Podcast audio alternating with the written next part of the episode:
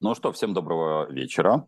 А, рад вас всех приветствовать. В прошлый раз а, я был а, на конференции, был очень шумно. Надеюсь, что в этот раз не так будет шумно. Немножко интерьер изменился, и поэтому я сегодня надеюсь, что вам ничего не помешает задавать ваши вопросы. Как сегодня, как обычно, трансляция сегодня идет на двух каналах, то бишь на моем канале Потапенко Прямой, Живом Гвозде. Присылайте ваши вопросы, на которые я постараюсь максимально подробно ответить. Если я что-то сегодня упущу, обязательно отвечу в четверг. А, благодарю, соответственно, как всегда, Алексея Степаненко по причине того, что он а, не дает мне спать обязательно, в обязательном порядке а, приносит все абсолютно вопросы. Ну и, конечно, если ваши вопросы сегодня на живом гвозде понравятся моей сегодняшней ассистентке Женечке, то она, естественно, мне их перешлет. Но только если они ей понравятся. Как обычно, короткое вступление, традиционно, а потом уже мы сразу пойдем по вопросам, чтобы, как говорится, не отвлекаться, потому что вопросы, в общем-то, уже есть, были и будут а, продолжаться. Ну, один из а, первых а, вопросов, которые мне сейчас а, начали задавать, это по да, Дмитрию Демушкину, поэтому а, что я могу сказать, то, что мы с вами все, наверное, публично с вами знаем о том, что Дмитрию Демушкину в, сегодня прошел а, обыск. Не очень понятно, почему обыск прошел, потому что он проходит в а, качестве свидетеля, по крайней мере, пока. Вот, никаких иных сведений там нет, но в то, что ему предъявляют, это статья 280, часть 4, да, это, в общем, достаточно существенное с использованием средств интернета. Это призывы, в общем по сути дела, к смене государственного строя. Уж не знаю, какие призывы а, выдвигал а, Дмитрий Демушкин, но вот а, пока информация только такого характера, связанная якобы с его журналистской деятельностью. А, больше фабулы мы с вами определить не можем. Что можно на, на эту тему сказать? Совершенно четко и понятно, что а, нет а, такого человека в Российской Федерации, да и, наверное, в мире, который не высказывался бы в, на русском языке, который не попал бы под эту статью 280 часть 4. Потому что, исходя из ее формулировки, ну, практически весь съезд народных депутатов, как, как они себя назвали, э, за рубежом, однозначно попадает под э, подобного рода статью. Надеюсь, что, в общем, так их э, минит чаша сия. Я уж не говорю про то, что вот в свое время подобным образом задерживался и Валерий Соловей. Не знаю, были ли у него какие-то более активные разыскные мероприятия, но факт остается фактом, что, в общем, ему доставила масса неудовольствий подобного рода, как это, а, подобного рода прессе. Это вот а, короткое вступление это по тем новостям, которые я вижу сегодня здесь и сейчас. Ну, перейду, с вашего позволения, к вопросам именно по причине того, что их очень много. Стас Путильцев, что можете рассказать о сопоставлении статистики по иммиграции населения из России, а также по притоку мигрантов в Россию из других стран, и как это сказывается на экономику Российской Федерации. А, Стас, что я могу сказать? Сейчас та статистика, которая показывает отток э, граждан из Российской Федерации, мы многократно обсуждали, и об этом говорят демографы. Я часто ссылаюсь на Алексея Ракшу, цифры, которые я вижу, в общем, они, конечно, не фатальны, наверное, с точки зрения массовости, потому что там кто-то оценивает 200 тысяч, кто-то оценивает миллион, но ключевой вопрос – это качественный состав.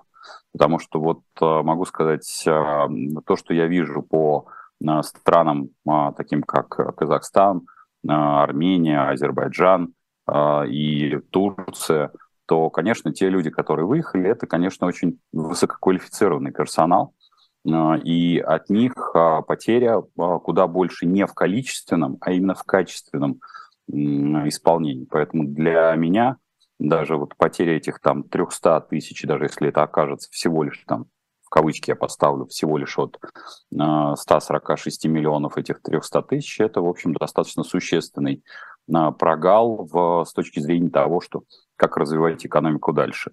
Касаемо мигрантов, те, кто к нам приезжают, все-таки приезжают а, люди с иной квалификацией.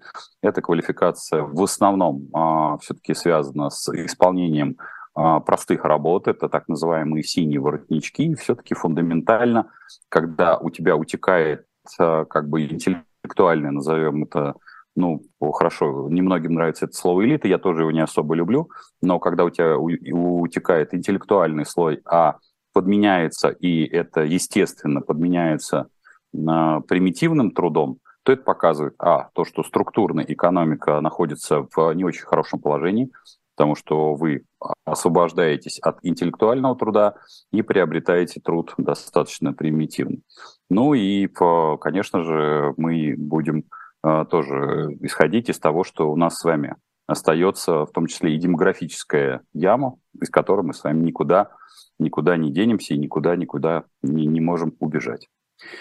А, вы говорили, что магазины будут сокращать торговые площади, так как товара становится все меньше.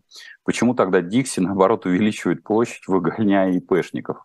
А, значит, э, Эст э, Райк. Значит, все, что касается ИПшников, это невыгодно с точки зрения любого магазина. Эти процессы никоим образом не пересекаются. Когда я говорю об изменении концепции – Изменение концепции – это более фундаментальный вопрос. Это не выгон э, ИПшников из прикассовой зоны. Как раз э, прикассовая зона, ну, это такая история, которую ставят обычного постфактум. То есть сначала делается концепция, а потом на остающиеся площади выставляют ИПшников. Но когда вы, например, с того же Дикси или из того же, ну, в первую очередь это, конечно, будет касаться гипермаркетов, вы понимаете, что вам э, нечем заполнять эти площади, и по большому счету, ну, как минимум треть там во многих гипермаркетах можно отрезать, то вы начинаете, как любой владелец а, компании, взвешивать несколько вариантов развития событий. Первое, ну, понимаете, как это быстро сказка сказывается, да не быстро дело делается. С одной стороны, вы понимаете, что у вас не хватает товаров, чтобы заполнить, соответственно, все полки и вы, существует два варианта развития. Вы растягиваете просто банально фейсинг и заполняете те или иные, соответственно, дыры. Либо второй вариант, когда вы концептуально подходите, вы изменяете всю концепцию магазина, и у вас становится там, например, магазин становится меньше, а вы дополняете его, например, общепитом. Поэтому, когда мы говорим о выгоне ИПшников, ну, это как раз вполне естественный процесс, потому что заниматься вот этим, это, это мелкий девелопмент, это не имеет никакого отношения к концепции магазинов. Этот мелкий девелопмент, он, конечно, достаточно геморройный, и по, по большей части, конечно, ни одной компании он не нужен. Как вы оцениваете вероятность того, что доллар может перестать ходить в Российской Федерации и дальнейшей невозможности его обмена покупки? А, касаемо не ходить. А, не ходить он может, можно объявить а, такую операцию, безусловно. Касаемо невозможности обмена, ну, мы с вами жили, ну, по крайней мере, я жил в то время, когда даже доллар, не являясь платежным средством, не, а более того, являясь средством запретным, тем не менее – на доллар имел возможность к обмену. Смотрите фильм «Интердевочка».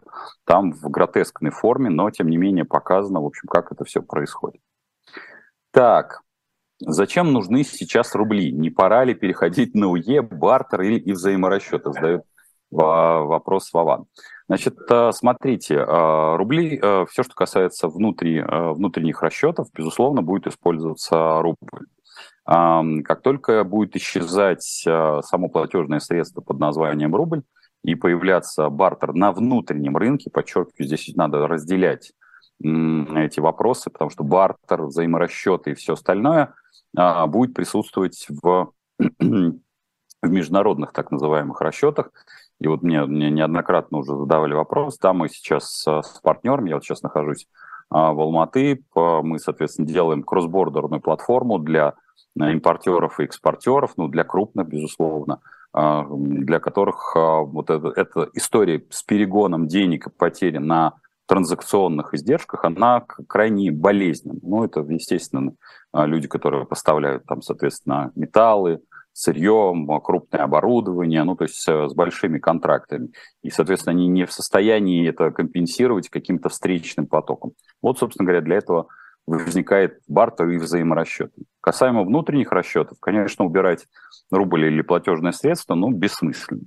Поэтому в данном случае рубль остался и будет оставаться. А если внутри Российской Федерации возникнет а, УЕ, бартер или взаиморасчет, это означает, что вот тут как раз финансовая система и гикнется. Собственно говоря, такое мы с вами и наблюдали в 90-е. Есть средства для погашения всей ипотеки, но хотим эмигрировать. Не лучше ли за нее оставить, э, а, оставить на год-два взносов и эмигрировать с большей суммой? А, смотрите, я бы сказал бы так, Хелен. А, вы имеете возможность, в том числе, я вам открою тайну, продать вашу недвижимость с ипотекой как таковой. Это, конечно, более сложная сделка, но, тем не менее, вы можете, вот именно не надо замораживать средства, если вы уже приняли решение мигрировать, то самое логичное э, в данном контексте это обустраиваться в той локации, в которой вы приняли решение, а параллельно заниматься продажей с уведомлением банка. Ну, поскольку вы, э, как я вижу по нику девушка, вам не угрожает э, сама по себе система всеобщей мобилизации, если у вас есть э, супруг, там, мужчина рядом, соответственно, он может находиться на другой территории, вы э, совместно выставляете, э, поскольку я думаю, что вы созаемщик, этот объект на а, продажу с уведомлением банка, безусловно, потому что тут будет трехсторонняя сделка, будет сделка между вами, покупателем потенциальным, и э, банком. Он должен дать, э, соответственно, разрешение на это. И вы можете э, именно таким образом. Я бы рекомендовал вам сделать по-другому. То бишь не оставлять вот эти деньги, потому что тут на, там, на год-два взносов. Ну, почему на год-два, если это продлится дольше? Зачем вам объект, который на самом деле может сейчас перестать существовать с точки зрения ценности? Не забывайте, что то, во что мы вляпались, точнее нас вляпали – Э, обесценивает э, имущественный комплекс как таковой. Ну, попробуйте э, ну, оценить, сколько стоит, не знаю, где-нибудь в Белгороде квартира.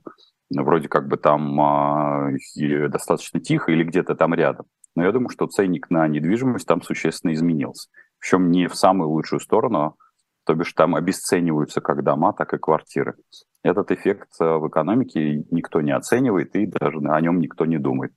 Поэтому, если вы приняли решение эмигрировать, ну, эмигрируйте. Если у вас информация о двухконтурной внутренней финансовой системе, как уже более месяца поговаривают для вливания средств в реальный сектор экономики мимо судных правил ЦБ. Вы знаете, эту историю э, продвигают не э, как это, люди, которые, в общем, слабо понимают э, в экономике. Не существует никакой двух, трех, десяти пятиконтурной системы. И при советской власти ее также не существовало. Потому что э, существование инвалютного рубля, существование чеков все равно было привязано к единой системе координат. От того, что существовали множественные курсы э, иностранных валют, они у нас сейчас существуют. Это приводит к абсолютному дисбалансу. Невозможно как это, если у вас ЦБ, тогда надо устранять ЦБ. Почему? Мимо правил ЦБ. Вот что это у нас? Второе государство в государстве? Ну, вот это множить э, смыслы, это вот как... Э, это и есть один из признаков fail state, о котором я частенько говорю. И в данном случае, когда вы говорите про двухконтурную систему, устраняет ЦБ, либо ЦБ должен быть устранен как класс, а, что, в общем, достаточно правильно. Просто сама функция ЦБ должна быть разбита на множество министерств и ведомств. А мы в свое время жили уже в то время, когда были там а, правила были распределены по те или иные условия были распределены, соответственно, по разным комиссиям, и ничего фатального с этим не происходило. Поэтому как это двухконтурная система, это фантазия некоторых желающих нагреть на этом руки а, групп людей. А, добрый день. Volvo, Камацу, Mitsubishi ушли из России. БелАЗ стоит. Что, на ваш взгляд, в этой связи ожидает горнодобывающую отрасль, в частности, золотодобычу? А, Сергей, а, то, что эти компании ушли, безусловно, серьезный удар, потому что вот все то, о чем пишет Сергей, когда он приводит пример, это ну, Volvo, Mitsubishi и Камацу, это крупнотоннажные, скажем так, э, грузовики. БелАЗ то же самое, это крупнотоннажные грузовики, то бишь это там не 20 там и не 10, и не 5 тонн, пятитонники, это существенно больше. А, все, что касается горнодобывающих, там работают, а, вот Белазы были ярким примером того, как, ну, что можно было создать на территории по постсоветского пространства, и до этого советского пространства. По моим оценкам, и то, что я сейчас вижу вот, там, с партнерами, когда мы таскаем то или иное оборудование, сейчас происходит ситуация такова, что к этим автомобилям, которые вы сейчас перечислили, а, часть запчастей перевозится ну, через а, третьи страны, то бишь Китай, Индию. А, много идет, если это, соответственно, совсем санкционка, через Иран. Поэтому Турция, это опять-таки, будет подтаскивать запчасти. Да, медленно, но верно. Это, эти, соответственно, грузовики будут выходить из строя нерадостно это абсолютно событие, но мы с вами, те, кто смотрит на мой канал, те, кто являются подписчиками наших э, посиделок, там, четверговых, я применяю такое слово достаточно давно – архаизация экономики. То бишь, когда экономика будет приходить все на более примитивные рельсы. Причем я всегда вынужден оговариваться и всегда всем а, а, как это ставить рэперную точку, что как подъем по технологической лестнице, так и спуск по технологической лестнице – это процесс. Он, в чем он не может, нельзя сразу обвалиться, да. Все равно вот этот процесс архаизации, он идет э, медленно и поступенчато. Поэтому сначала будут на эти автомобили привозиться запчасти, и сами автомобили э, по запчастям будут привозиться из э, стран третьего мира, потом уже будут происходить архаизация. Она достаточно длительная, поэтому горнодобывающая отрасль, я думаю, что будет архаизировать, ну, года два как минимум. Поэтому относитесь к этому, к архаизации, как к процессу. Я частенько тоже привожу, что каждый месяц того, что называется СВО, это год на восстановление. Поэтому чем дольше, тем, соответственно, год на восстановление. Это именно чисто технологически, потому что даже если будет окончено СВО при любом раскладе, при каком-то, при любом мирном договоре, а, никакие санкции э, сниматься быстро не будут, компании быстро возвращаться не будут, потому что для них ключевым вопросом является доходный или недоходный рынок. На сегодняшний день ну, ключевой уход, вопрос ухода с рынка – это в том числе отсутствие доходов и отсутствие потребителя здесь и сейчас. Как вы думаете, сколько понадобится времени для восстановления роста российской экономики, если можно, ваш прогноз на ближайшие 3-5 лет? Ну, Михаил, собственно говоря, а, я ответил в предыдущем вопросе, что здесь э, нет, э, тут говорить о восстановлении слишком рано, потому что, как это, бульон еще кипит, и сейчас э, как-то обсуждать, а вот знаете, будет там 3 года, 5 лет – я, к сожалению, ну, не провидец, да, я наблюдаю какие-то процессы вот ноября, наблюдаю их со сдержан, за ними со сдержанным оптимизмом. А, надеюсь, что все-таки там вот эти процессы все-таки завершатся той бумагой, которую я очень-очень хочу видеть, э, это хоть какое-то прекращение огня, которое, да, безусловно, будет нарушено, но хотя бы это будет какой-то первый шажок, маленький или пущенный шажок в, в эту сторону. А через сколько закончится СВО, но то, что это не этот год, это точно, и даже не следующий. Вот у меня нет особых э, иллюзий, что следующий год, э, даже несмотря на то, что он будет достаточно критический для Российской Федерации, он будет для э, международной экономики критический, что э, стороны, ну, как-то остановят это безумие. Ну, у меня, я боюсь, что это надолго, надолго и всерьез. А, предложили интересную работу в Узбекистане. Можно ли рассматривать перспективу бизнеса здесь надолго? Да, э, если работа в Узбекистане, ну, я не очень, наверное, понимаю вопрос. Если это противопоставление, то э, если есть интересная работа в Узбекистане, считаю, что вполне нормально там можно э, туда можно релацироваться и там работать, рассматривая Узбекистан, безусловно, как какую-то стартовую площадку потому что ключевым вопросом для релокации является, а куда вы дальше поедете, потому что рынки все-таки наших а, сопредельных а, республик, они очень небольшие, какие бы они ни были привлекательными, вам нужно будет развиваться. Это с точки зрения и бизнес-процессов, и вашего знания, и вашего понимания процесса. Поэтому вот э, если такая возможность есть, если вы понимаете, куда вы будете смотреть после Узбекистана, я бы вам рекомендовал э, активно рассмотреть этот вопрос.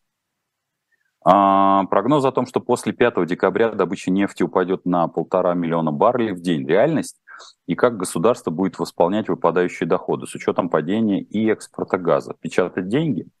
А, смотрите, я не уверен, что вот а, такой обвал или он будет реально прямо здесь и сейчас, и именно после 5 декабря, я думаю, что добыча будет все-таки, ну, по нашим расчетам, по крайней мере, будет проседать. А что будет делать государство? Оно будет увеличивать налоги, что, в общем, оно сейчас и делает, и частично, конечно, разгонять инфляцию. Как вы видите, уже это бюджет э, этого года дефицитен, и бюджеты следующих трех годов тоже дефицитны. А, при этом нет никакого, а, ну, есть там динамика, которую рисуют, соответственно, различные наши министерства и ведомства, что там, к 2024 году дефицит уменьшится, но это не более чем как это прогностическая модель. Но тем не менее дефицит остается, и его надо будет чем-то компенсировать. На оборонку и, соответственно, на спецслужбы будут выделяться деньги из Фонда национального благосостояния – туда, напомню, куда, в общем, отправлялись ваши все сверхдоходы, доходы от нефти и газа, и задача, с, напомню, Фонда национального благосостояния, это было израсходовать эти деньги на граждан. Ну, в общем-то, список граждан, теперь вы уже видите, список граждан уже прилагается, и прекрасно понимаете, кто эти люди. А, как будет выглядеть авторынок Российской Федерации? Пересядем на китайский автопром – или будем гнать авто, как в 90-е годы.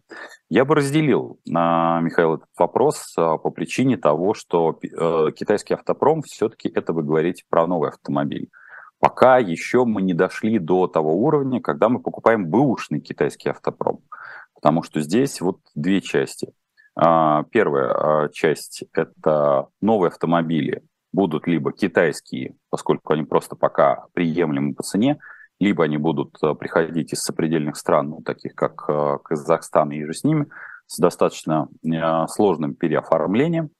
Бэушные автомобили, ну, все, что касается до 7 лет, да, сейчас выгодно гнать из, соответственно, Германии. Другое дело, что, я думаю, объем подобного рода перегона будет очень незначительным, потому что ключевой вопрос, ну, тех цифр, которые вы видите, падение рынков, там 60%, по каким-то сегментам там 70, по каким-то 90, в основном ну, оценивают там не менее 60%, это отсутствие платежеспособного спроса. Платежеспособный спрос в данном случае фундамент. Все остальное это вторично. А заводы здесь, ну, как это, заводы здесь не нужны.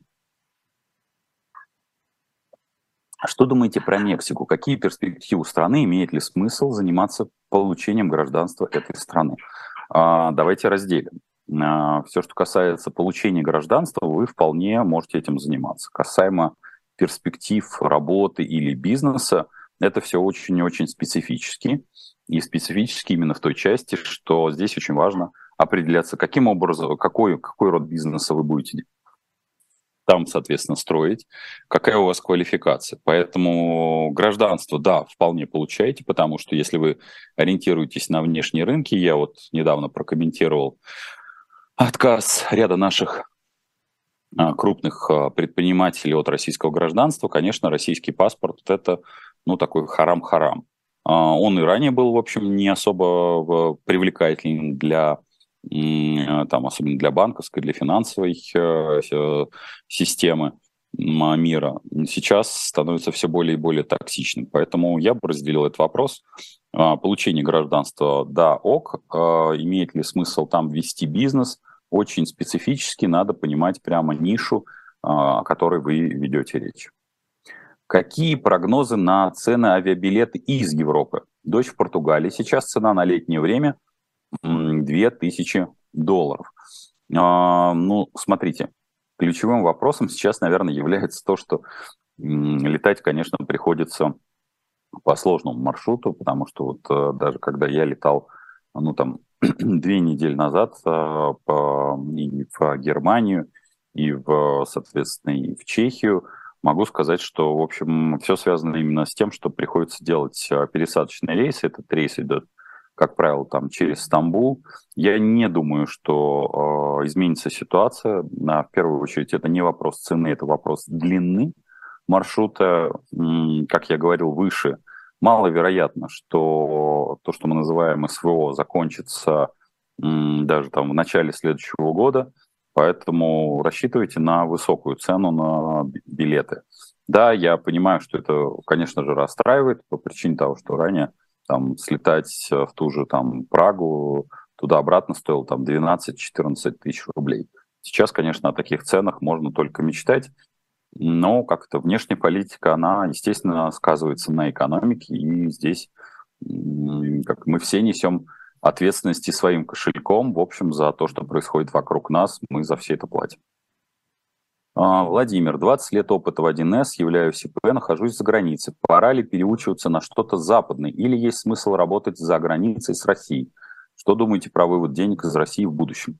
Так, я бы разделил бы. Смотрите, а, ну, 1С это, в общем, по большей части все-таки российская система и с не просто с российскими корнями, но и ей больше всего пользуются в России. Да, безусловно, она применяется в том числе и в ряде э, там, наших сопредельных э, стран, но это вещь в себе. Я бы рекомендовал вам, безусловно, э, смотреть, поскольку если вы говорите, что у вас 20 лет опыта, значит, соответственно, вы в состоянии в том числе и учиться, и учиться успешно.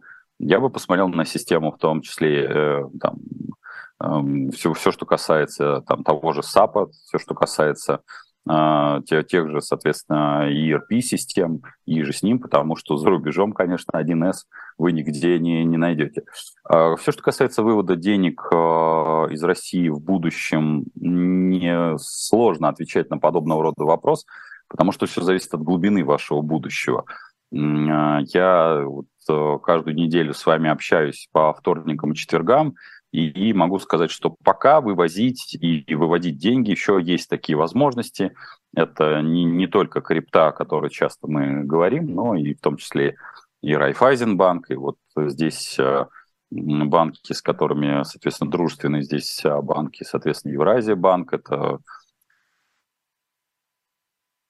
Казахстанский банк и Халык банк, эти банки, в которых, в которых можно принять и перевести сюда деньги из Российской Федерации. Ну, собственно говоря, как раз в качестве инвесторов эти, э, эти команды, в общем, с нами и работают по нашему проекту.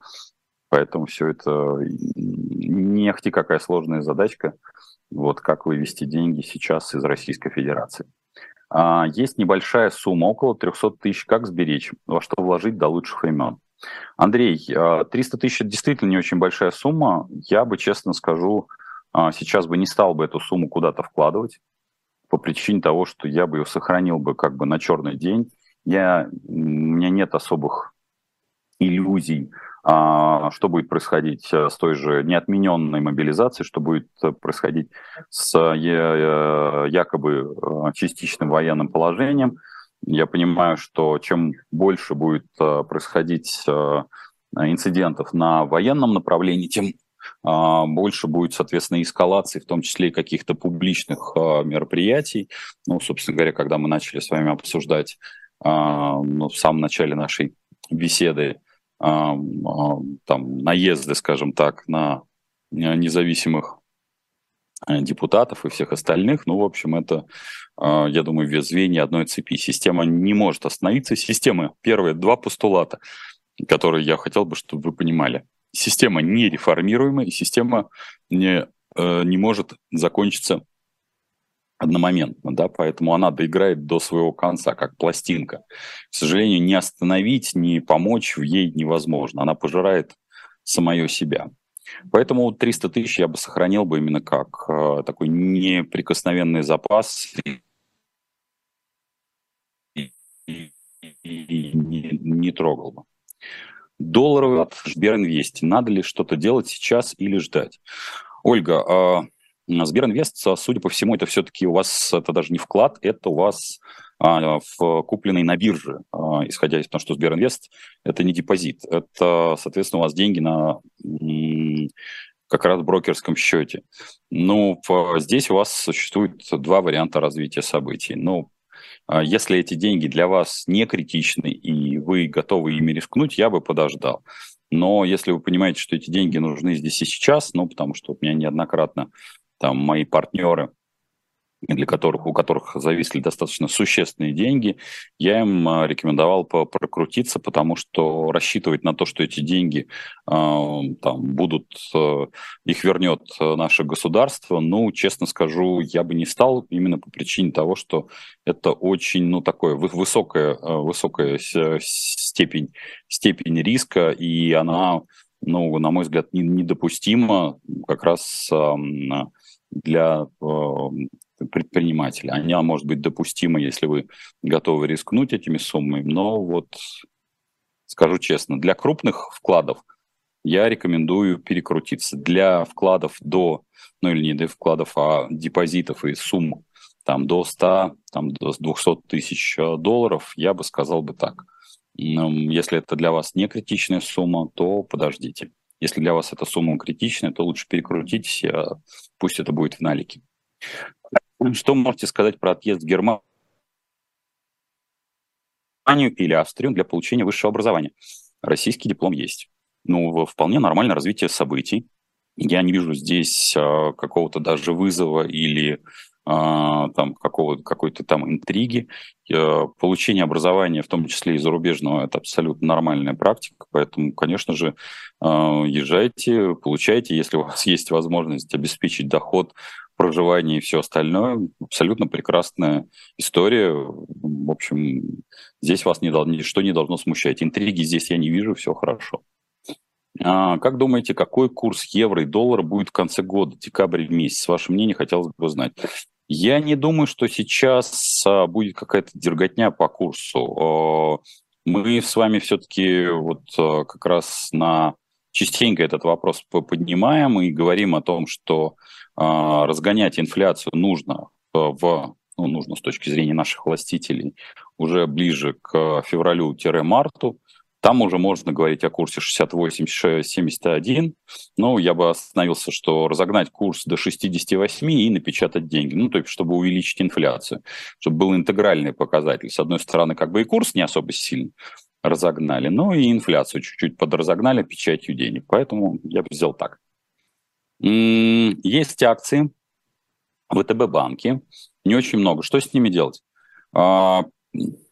А, Светлана, смотрите, а, акции акциям рознь. А, когда мы с Яном по четвергам обсуждаем фондовые рынки, конечно, вскользь, в шуточной манере, все-таки вы заметили, наверное, про российские акции мы не обсуждаем. Я не знаю, какие ВТБ банки у вас акции, если они там российские, ну, я бы, честно говоря, не рассчитывал на доходность и, конечно, бы, в общем, с российскими акциями давно бы попрощался. Если они, тем более, для вас ни, ничего не значим, просто продайте, переведите их в кэш. Если иностранные, ну, здесь вопрос о том, насколько доверяете вы брокеру ВТБ банка и, или иным российским брокерам, потому что здесь мы частенько обсуждаем, и я это обсуждал задолго с вами же на наших встречах, что э, ключевой вопрос, это когда еще там было, э, когда меня снимали, с, соответственно, с выборов за якобы имеющуюся одну акцию Яндекс как иностранного, соответственно, эмитента. Сейчас, конечно, в, в существующем контексте это выглядит вообще очень юморно. Так вот, э, я хочу сказать, что тогда я и произнес э, эту как раз э, сентенцию о том, что представьте, что начнут отзывать у наших брокеров лицензии. У нас, напомню, их 17 тысяч, это достаточно большое количество брокерских компаний, 21, 1, 21 миллион у нас брокерских счетов, и поэтому ну, вот здесь ключевой вопрос доверия к брокеру в НПФ Сбербанка обманывают, задаете вопрос. А мать заключала договор о какой-то там пенсии, несколько миллионов, и умерла, не дождавшись срока начала выплат. Теперь ничего не вернуть. Ух, а, честно говоря, я... А, значит, все, что касается НПФ, не только вообще в Сбербанка как такового, пока, насколько я помню законодательство, все вот эти заработки, все эти вложения не наследуются.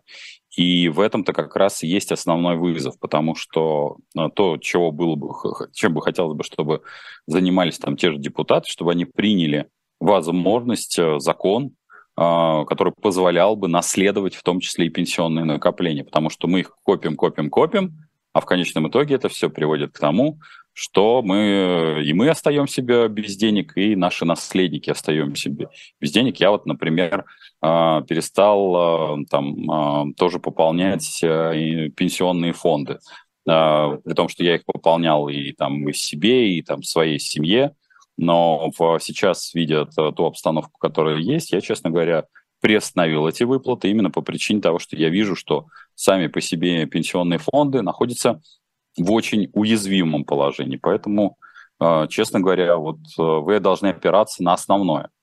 Возможно ли наследование или невозможно? Насколько я помню, оно невозможно. И это не зависит от того, НПФ это Сбербанка или другого. Здесь надо быть тоже объективно по отношению к, в том числе и с, к фонду Сбербанка. А, Эдуард, есть на дебетовый, на дебетовый 200 тысяч, налички нет вообще. Нужно снимать и держать бумажными? Это вопрос. А, смотрите, я бы сказал бы так. А, держать на дебетовой карте, в общем, достаточно бессмысленно. На дебетовой карте у вас должны быть деньги, которыми вы расходуете здесь и сейчас. Если вы не, как это, не боитесь, ну, я, я думаю, что вы живете в, надеюсь, что вы живете в, в таком доме, что, в общем, грабеж вам не грозит, то я бы оставил там, соответственно, не знаю, там на дебетовой карте, если она расчетная, там, ну, условно говоря, 10-20 тысяч, а, которыми бы оперировал именно для покрытия каких-то ежедневных расходов вас и вашей семьи, а все остальное я бы, конечно, хранил бы лучше в наличных э, купюрах э, дома, потому что дебетовая карта нужна исключительно для расчетов и как это, береженного Бог бережет, я бы сказал бы так. Это не про то, что м, шансы высоки там за блокировки, это в первую очередь про то, что мы с вами а, находимся в очень нестабильной ситуации. Государство, то, что мы, вернее, ошибочно называем государство, и наша банковская система, которую мы можно было бы назвать банковской, хотя она навершие Федеральной налоговой службы, может в любую секунду начать распоряжаться по своему усмотрению – теми или иными ресурсами, с учетом того, что никакое военное положение не является частичным, оно является полноценным, там оно есть просто, грубо говоря, э, его включают или не включают. А поскольку у нас наши властители, в общем, перестали как-то соблюдать даже минимальный необходимый пиетет перед законом и, в общем, не делают э, телодвижений в сторону там, например, отмены мобилизации. Нет, они просто говорят, что а, для этого там, не надо выпускать никакой закон отдельно. Нет, надо. Мы это с вами тоже обсуждали на наших встречах. А, а, а умеренно большую сумму в наличных долларах тоже лучше держать сейчас при себе или постараться вложить во что-то за рубежом. Думал о вкладе в зарубежном банке. А, Роман, а, значит, э, смотрите, здесь, э, когда вы будете, ну, значит, вам так не удастся сделать вклад в зарубежном банке, как мы говорили выше. А, в общем, если вы посмотрите, очень небольшое количество государств, если у вас российский э, паспорт, позволит вам открыть, соответственно, за рубежом счет. Это раз в, целом депозиты валютные а, за рубежом тоже не имеют какой-то особой доходности. Поэтому здесь я бы разделил. А, если у вас есть а, а, наличные доллары, то в целом они вам, если не нужны, и поскольку у нас ситуация очень нестабильна, то вы можете, а, первое, за рубежом арендовать ячейку, не банковскую, потому что, э, поверьте мне, что и с банковской ячейкой за рубежом, с российским паспортом будет очень и очень непросто. А, банки, э, даже банковские ячейки с российским паспортом не открывают.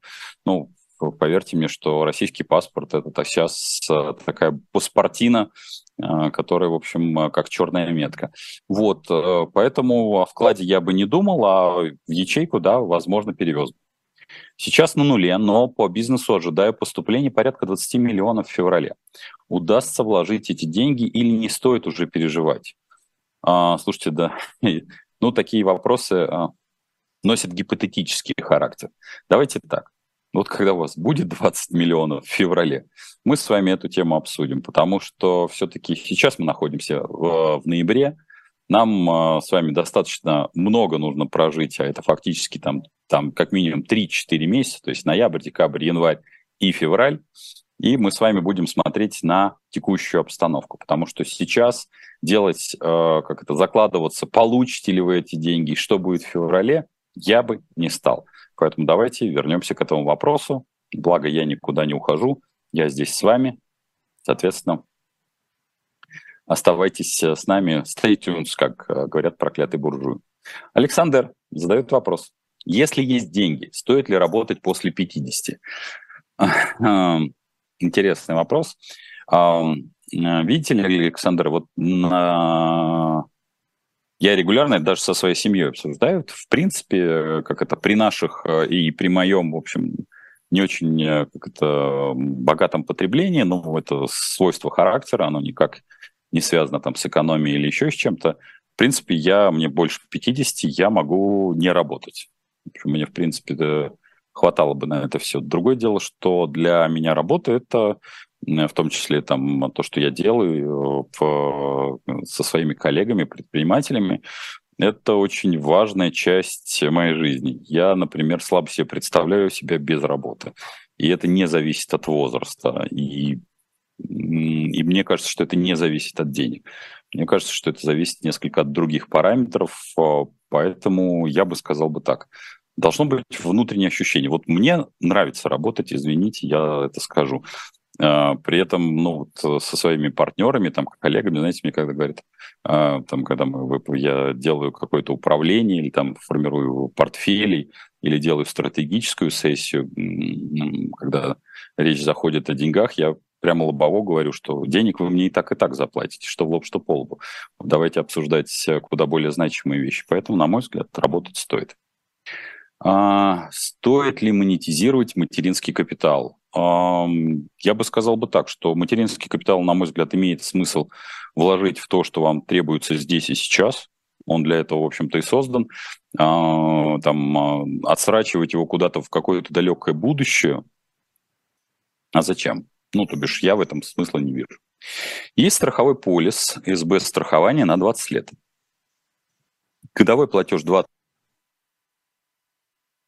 25 тысяч рублей, открыт 4 года назад.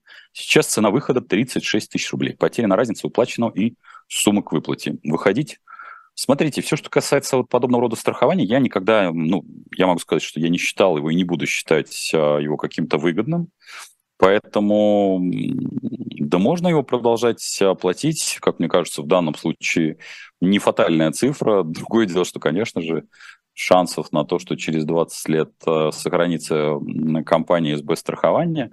Ну, то есть сам Сбербанк-то сохранится, но если вы вспомните, собственно говоря, все наши с вами вклады сгорели по тем, что называлось Сберкасса. Как бы Сбербанк конечно, регулярно э, любит говорить о том, что он ведет свою историю с 1800 какого-то там года, но по большому счету это настолько разные юридические лица, а вот доллар как э, уже принимается во всех странах мира, так и принимается, а мы уже и девальвацию пережили, и падение строя, и чего только и поэтому выстраивать репутацию можно только в том случае, если ты за эту репутацию ответишь.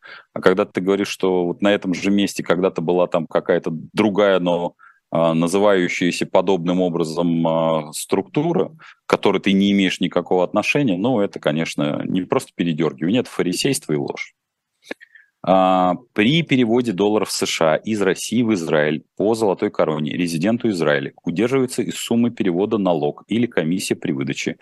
А, там удерживается на самом деле не то чтобы налог или комиссия при выдаче, ну там комиссии есть, там есть э, транзакционные издержки, поэтому здесь, ну это все в золотой короне прописывается. Это я честно могу сказать, вне зависимости от того, в какую вы страну переводите, там есть транзакционные издержки. Были, есть и будут э, вне зависимости от э, государства, времени, суток и всего остального. Это не налог, это именно эм, там из какой валюты в какую валюту. Есть платеж за перевод. Открывайте правила золотой короны. Я думаю, что здесь будет наиболее правильно. Более того, у них поддержка все-таки, я думаю, работает лучше, чем я. Я все-таки пользователь, а не владелец золотой короны. Если зависли в банке доллары, внесенные на вклад после 9 марта, и их невозможно снять в доллар, что делать? Снимать рублями или ждать окончания вклада под 2% в апреле 2023 года? Ну, посчитайте. ну, 2%. Ну, мне кажется, что это достаточно смешная сумма. Вы основной при сня, снятии рублей и переводе в долларе у вас а, будут потери курсовые. И здесь вы сами должны решить, оно вас устраивает э, подобного рода потери или не устраивает. Ну, а 2% потенциальных там где-то заработать, ну, с 10 тысяч, даже с 10, хорошо, там, со 100 тысяч долларов. Если у вас 100 тысяч долларов, вы заработаете 2 тысячи. Вроде, казалось бы, существенная сумма. Но это 2 тысячи за год. Это, соответственно, меньше, а, там, соответственно, двух 200 долларов в месяц. 200 долларов в месяц – это по самым максимальным подсчетам, при том, что мы сейчас говорим о 100 тысячах долларов, это 6 миллионов, это 12 тысяч рублей. Мне кажется, что здесь вывод очевиден, и не стоит рисковать, отдадут ли вам деньги в марте следующего года, потому что здесь риск, на мой взгляд, существенный. Ситуация, в общем-то, не развивается в сторону ослабления и санкционного давления, и в сторону ослабления как такового развития военной операции. Поэтому я бы, честно говоря, не рисковал. Когда будет острая нехватка денег у населения и, соответственно, в бизнесе? У меня бизнес в сфере моды. Я не думаю, что какая-то острая... Понимаете, все очень же а, нишево, и говорить о том, что вот прямо острая-острая нехватка, ну, деньги у людей есть. Другое дело, что они изменяют модель поведения. Модель поведения мобилизационная – это модель, посвященная тому, что вы э, приобретаете самые примитивные виды товаров и услуг, э, и внимательно смотрите на свои издержки. Поэтому я не знаю, там, например, вот сфера моды. Э, вот если мы посмотрим, например, на мега белую дачу, там а, достаточно большое выбытие а, как таковых арендаторов. Но в том числе есть прирост э, в, на рынке садовод, который тоже является торговым центром. Там тоже есть своя мода. Я отношусь к обеим частям этого э, процесса, этого бизнеса очень взвешенно и очень уважительно. Я не считаю, что мода, там, скажем, предапарте и мода, там, соответственно, рынка садовод, они а, фундаментально как-то раз, разнятся с точки зрения модели бизнеса. Они разнятся там с, с точки зрения уровня потребления, но модель зачастую очень похожа. Поэтому я бы сказал бы так, фатального, знаете, обнищания ну, наверное, не будет никогда. У вас может быть такая потрясающая ниша, что вы в ней будете работать долго и счастливо, и, в общем, зачем вам как-то напрягаться. Дай бог вам а, долгих лет э, жизни, здоровья, и пусть у вас все будет хорошо. А, есть деньги в Unicredit России. Надо ли перевести их на свой зарубежный счет? Смотрите, Дмитрий, я не знаю. Все зависит для, от ваших целей, вашего целеполагания. Если у вас есть, э, соответственно, зарубежный счет, чего вы опасаетесь? Что деньги не вернутся? Ну, тогда пусть они будут у вас на зарубежном счету. Другое дело, что Unicredit, я, насколько помню, уже, в общем, вы, вычеркнут из свифта, и сейчас остался, по-моему, только Райфайзенбанк, который имеет возможность переводить на зарубежные счета. Поэтому в Unicredit у меня тоже есть э, счет, но там не очень большой. Я, например, э, планирую по ближайшее время просто закрыть все операции именно по причине того, что в этом нет необходимости. Ну, я могу сказать по себе. Я, например, позакрывал все так называемые карточки Visa, Мастер и все остальное, потому что, ну, так я даже там в Сбербанке, когда был, там девочки очень адекватные. Я говорю, ну какой смысл держать карту с надписью виза, когда она не виза? А карточка МИР, она должна быть самой примитивной, потому что никаких а, преференций, в общем, она не дает. И понятно, что сама система МИР их а, как-то не развивает и не не, соответственно, не пушит, как это говорят э, маркетологи и продажники, по причине того, что зачем, как говорится, когда нет э, разницы, зачем платить больше. Поэтому, если у вас какие-то там существенные суммы есть, переведите, но помните, что вы обязаны налоговую на себе рассказать. Как вы думаете а, с курсом доллара в Казахстане? А, ну, тут это же не вопрос курса доллара в Казахстане, это курс а, тенге как такового. И в данном случае сейчас 20 числа в день рождения моей супруги будут выборы президента. Я думаю, что господин Такаев сохранит свое э, место, но он принял достаточно э, много таких достаточно революционных, честно скажу, шагов, в том числе по ограничению президентской власти, и э, у него будет вызов, о котором мы также с вами в наших э, посиделках обсуждали, что февраль-март, ну вот мы как раз, э, я здесь нахожусь со своей командой, мы обсуждаем, насколько вот этот э, навес э, людей, находящихся за чертой бедности, людей, находящихся без работы, насколько он будет критичным как раз на феврале-март. И я думаю, что постепенно тенге будет э, по отношению к доллару, конечно, проседать. Ну, даже э, те транзакционные издержки, которые сейчас мы видим э, по отношению даже к рублю, ну, в общем, экспортеров и импортеров в Казахстане существенно не устраивают. И, в общем, это такой серьезный вызов для Казахстана, который стремится создать свою независимую экономику на основании такого ну, трансграничного хаба, что, в общем, очень правильно.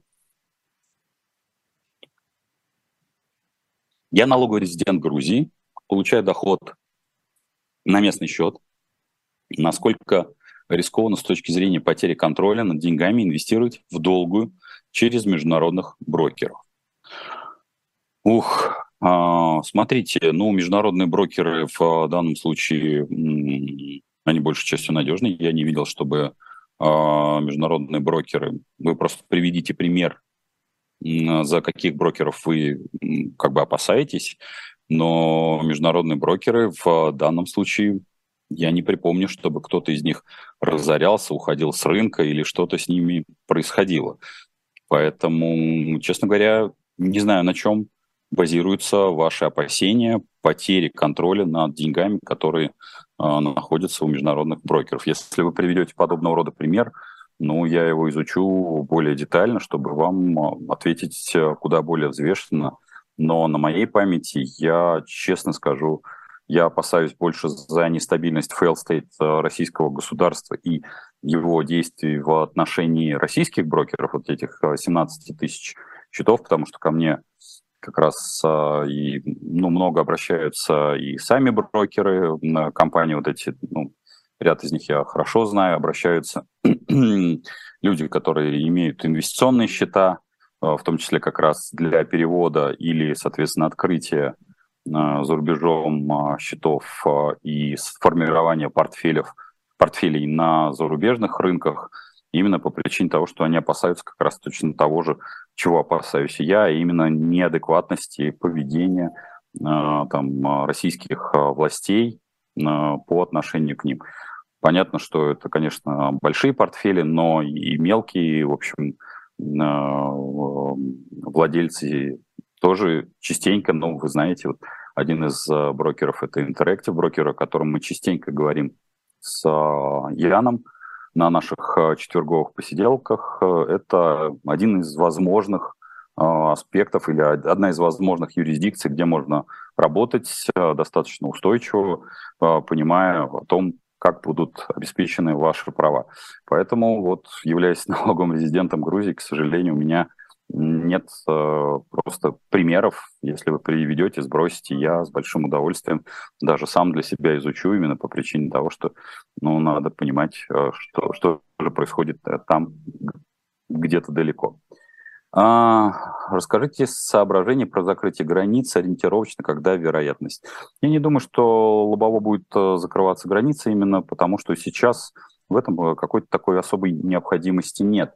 А, можно локально это все ограничить э, теми или иными базами, что, в общем, периодически возникают не только слухи, но и какие-то развороты людей на границах по тому, что у них нету какой-то там справки из военкомата, что это за документ никто никогда не видел и никто не знает. Э, в общем, таможенный офицер или, соответственно, офицер погранслужбы принимает решение зачастую самостоятельно, его действия вы оспорить э, практически не можете.